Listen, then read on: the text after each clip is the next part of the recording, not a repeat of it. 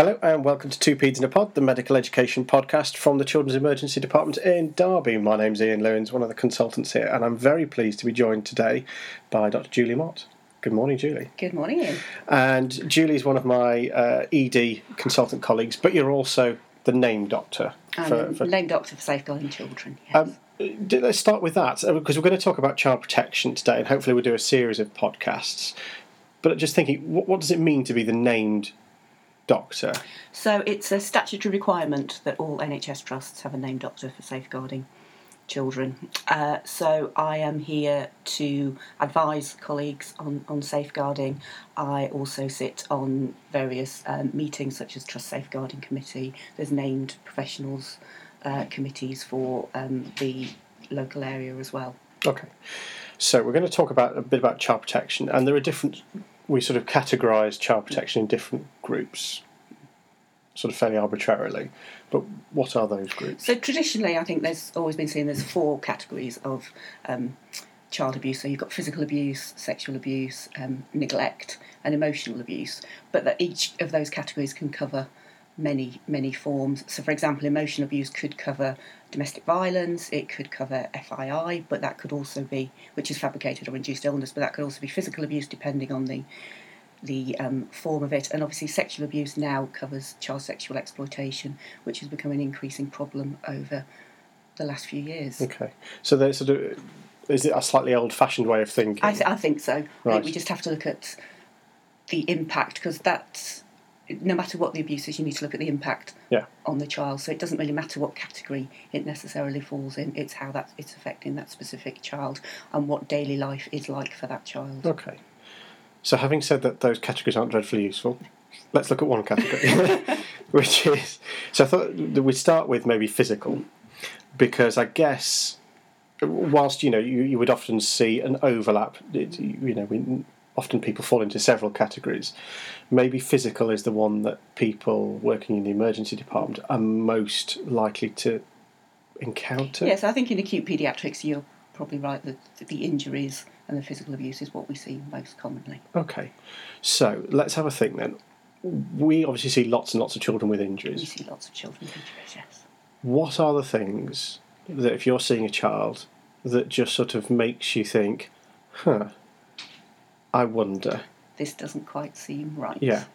So, one thing would be if there is a significant injury and there's a delay in presentation. Okay. Because, you know, if a child, if it's a minor injury, we know lots of minor injuries present after a few days because parents just say, oh, well, just give them some painkillers and see what happens. But if they've got a significant injury that's delayed, you wonder why the parents haven't brought this to medical attention before. If the story just doesn't fit with what you're you're seeing, so again, if it's a significant injury and the parents are telling you they just tripped over, mm. um, or if you've got a young baby who parents have said they've fallen or rolled off something, when you know that developmentally that baby can't do can't do that. So unexplained injuries in non-mobile children are very, very rare. We think there's probably less than one percent of non-mobile children will get an accidental injury. So you really need to be suspicious. There is the saying, if you don't cruise, you don't bruise. Yeah. So any non-mobile child with a bruise, you're going to be very suspicious, and that's actually probably what we see most of when it looks when we look at our safeguarding medicals for injuries. It tends to be in the non-mobile children. Okay, um, and that's where I guess taking developmental history is really important. Really important. Mm. And also observing the child. If parents say the child can roll, have a watch the child and see if they can roll. Yeah. I think watching is really important, as you, as you sort of say. I, have certainly encountered babies with sucking injuries. Yes. Where they've got sort of a bruise on the arm, and parents will say, "Look, it's because they suck," and you think, "Well, that seems a bit of an odd. In this is a mm. child with a bruise," and lo and behold, the child then sits and sucks, sucks right over the bruise. yes. And you think, okay, maybe that's okay, fine. So, does it? So, is there a delay? Does it fit? Mm. Are there sort of types of injuries that you would? So, I think when you look at injuries, there's probably three broad types. So, you've got your bruises, you've got your fractures, and you've got your burns. Yeah. Um, bruises are probably what we see most, and children bruise in, we know that children bruise in areas commonly. So, for example, foreheads, children that fall over in the playground, foreheads, noses, and chins on the face, and knees and shins. You know, if you've got a toddler who hasn't got a um, lots of bruises on their shins. They're probably not a normal mobile Yes. Yeah. toddler. Um, so lots of bru- so bruises outside of these areas. So bruises that are over soft, non-bony areas. Bruises that are outside of the T zone, as we described on the face, so over the cheeks and the ears, are really suspicious. Okay.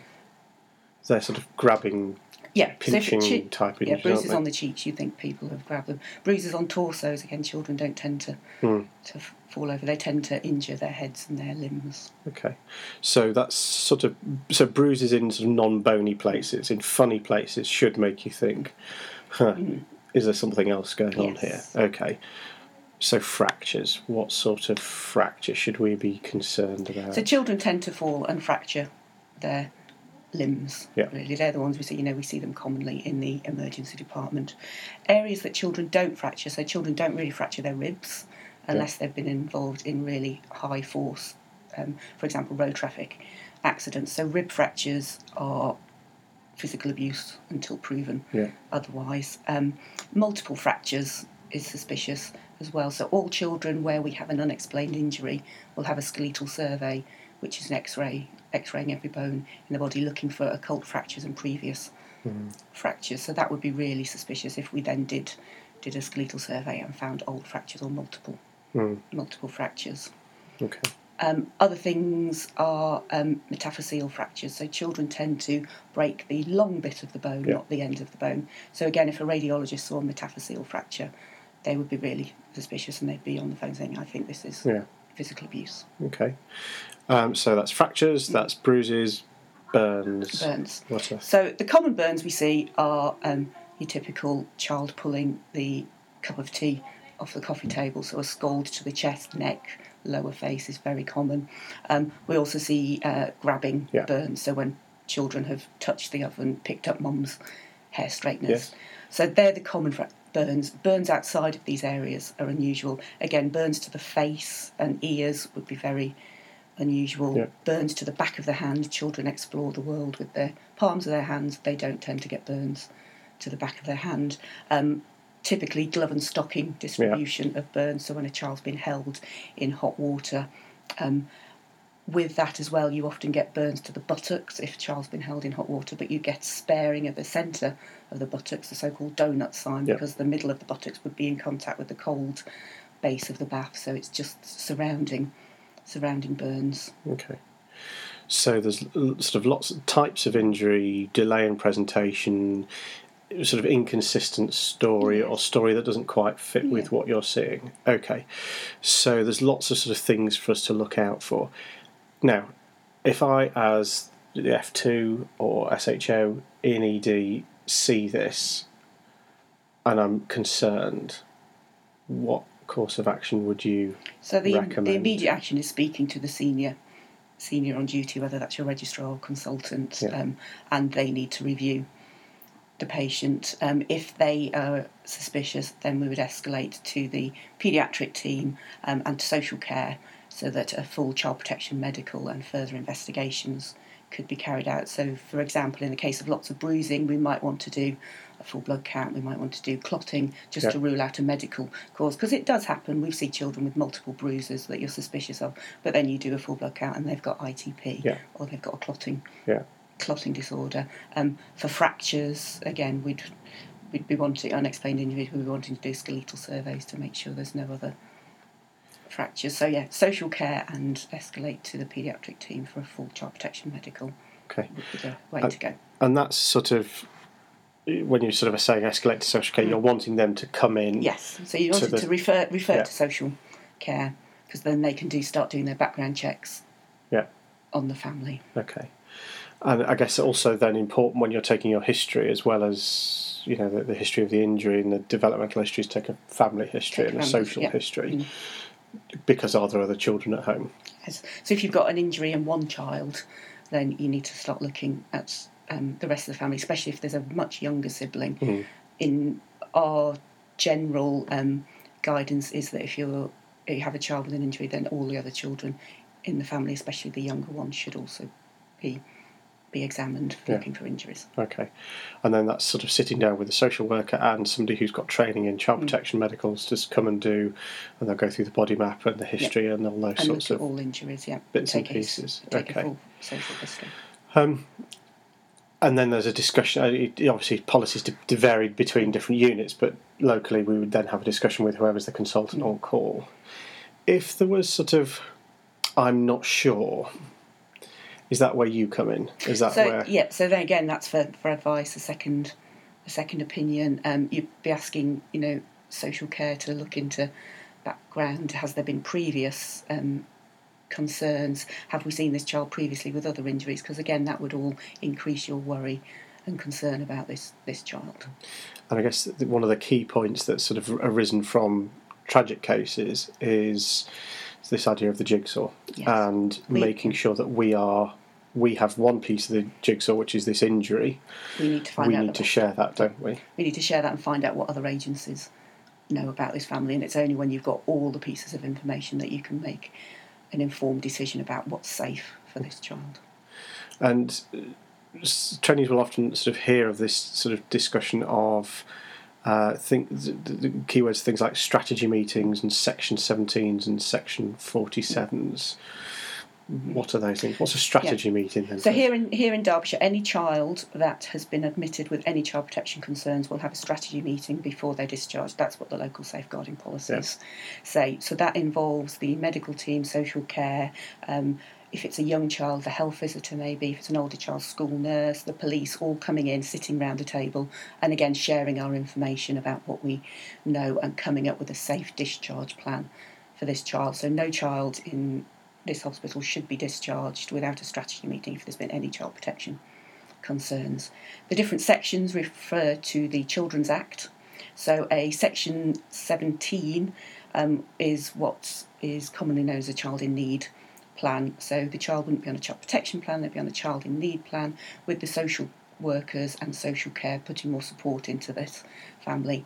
The section 47 is your child protection plan. So any child um, with an unexplained injury will social care will start a section 47 inquiry and that's when they're assessing all the data, maybe doing parenting assessments. While all that's happening, depending on the risk perceived risk to the child, the child may stay with the family while that's happening. It may stay with another member of the, of the family, um, or another member of the family may come into the house to supervise.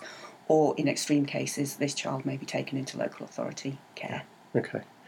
And I guess important. I think sometimes some people who are fairly new to this might feel uncomfortable or uneasy about sort of letting parents know what's going on. Would you say it's sort of really important just from the outset to be very upfront and say, I am worried about this injury and I need to speak to somebody else? Yeah. Or would you do So, it sort of yeah. behind the back? No, a good way is to say this is a, especially with babies, you know, it's a very unusual injury. We need to look closely at this, and most parents know they've seen they've seen the news, they've heard of Victoria Climbié, they've Yeah. heard of Baby P, they know that what can happen when things aren't picked up. So they're usually quite happy for us to say, look, we need to look at this further. We need to get social care involved. We need to do further investigations. We're not accusing you at this moment of hurting your child, but we just need to look a bit closely because it is an unusual injury that your child's mm. got. And I think one source of, of really useful help that maybe gets a little bit overlooked are maybe the paramedics or mm. first responders to, to these, because often they will have seen the house They've seen this. They've seen the home. and think, "Hang on, there's something wrong." Can can a paramedic refer to social care, Yeah. or So any, it- yeah, anyone anyone can refer. Any professional can refer to social care, and we see that a lot when the paramedics refer to social care because social care will then often phone us in the department saying, "Oh, we've got this referral. What's what's happening?" And we can say, "Actually, it's fine. We're happy with the injury," or we say, "Actually, no, we're worried. We are we Mm. are taking this further." Okay. Um, so important to be upfront, important to be honest, yeah. important to sort of get a multi-agency Yeah. approach to these sorts of things. And parents should be aware that you're referring to social care. You shouldn't really refer. There's a few special situations, but in general, if you're referring to social care, you should tell parents you're referring Yeah. to social care. And I guess, in, in my experience, a lot of parents kind of expect it. Yes. are not surprised. No. And I guess if you don't, they'd almost be surprised. And hang, you know, I think most people, as you say, most people are familiar with social care and the need to do these things. Um, and, and often I sort of say, well, as you say, I'm not accusing you, but I have. We just need to look a bit further and it's, into it's this. part of the standard procedure that I would follow for any child. I'm Yeah. not picking So we have you. leaflets that we give to parents who say, look, this is just what happens when we see these injuries. And parents are usually quite happy that if it's a standard, Yeah. normal thing to happen, they're Okay. happy for it to happen. Great stuff. The last sort of comment I'd have mm. that having been sort of meetings with different professionals, one of the things I've heard a few times is, "Oh, you paediatricians, you just look for child protection everywhere. You're always looking for it. You you're sort of obsessed by it." What would you say to that? I think, although people don't want to think about it, parents do harm their children. And if we don't think of that as a possibility, we're never going to recognise it when it does happen. So I think always having that thing at the back of your mind does this story fit? Could this be an inflicted, non accidental injury? Then you're not going to miss the ones that are. Yeah. So, you know, better to be safe and wrong Yes. than think, well, maybe, and Yes. and I'll leave it. So, I guess the advice to sort of somebody new to this is, if you've got any concerns, Speak to your seniors. absolutely, Yeah. lovely. Thank you very much, Julie. Thank you, Ian. Thank you.